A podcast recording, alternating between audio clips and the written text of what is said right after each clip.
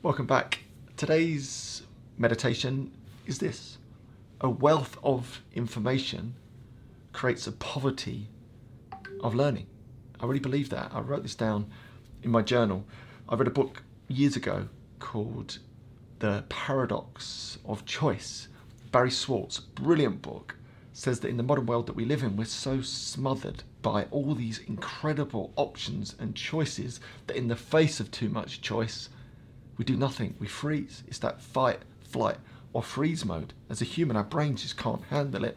So, what tends to happen is we don't make any choices. We get stuck in our views, our beliefs, our ways of thinking because we could think or believe anything. When you reflect upon how that's changed in the last hundred years or so, when our meaning and purpose was very limited to maybe one religion, for example, whereas now we can believe, do anything, and that overwhelming amount of choice, I think, has meant many people, myself included, at times have felt a bit lost, a bit completely overwhelmed to the point that we just do nothing.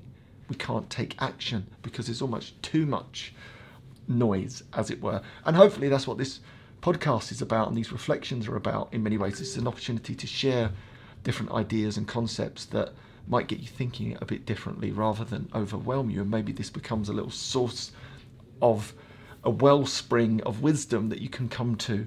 And rather than being overwhelmed by all of the volume of social media and people putting out all these different types of bits of content that actually you're struggling to wade through, maybe this can be your filter a filter where you come to this podcast to pick up little insights or tidbits, as it were, about how to live your life in this short and precious opportunity window that we have.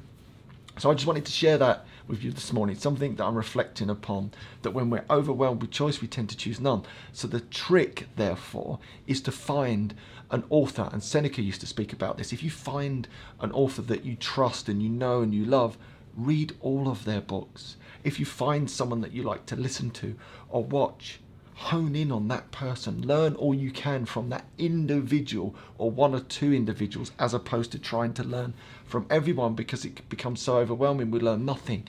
Try and extract all the wisdom from one or two people. So I'll leave you this little reflection. Who are those one or two people that you could learn so much from if you cut down the noise and just focused on the few?